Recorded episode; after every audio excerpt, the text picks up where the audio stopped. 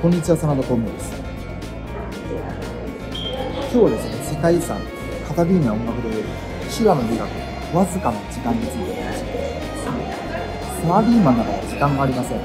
仕事が忙しくて時間がありません。こうおっしゃられる方は多いです。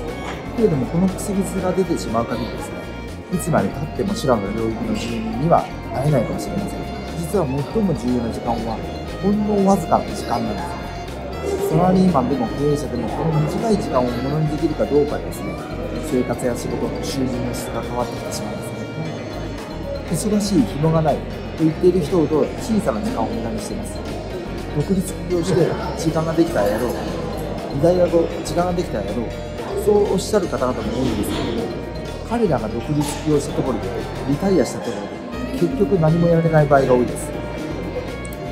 手話に共通しているんですが、細切れ的な時間の価値を知っています。わずかな時間を積み上げて仕事をやり上げて大切な何かをものにしていくんですね。時間を作りたいという場合はですね、わずかな時間に目をつけることです。わずかな時間を積み上げていくうちにですね、時間の質が変わってきます。継続していくとやがて小さな時間が大きく見えるようになります。細切れ時間がですね、まとまった充実した時間へと転換していくわけですね。わずかな10分、普通の人が30分に1時間以上に相当するようになるんですね。手話の領域で生き残り続ける方々に共通していることなんですね。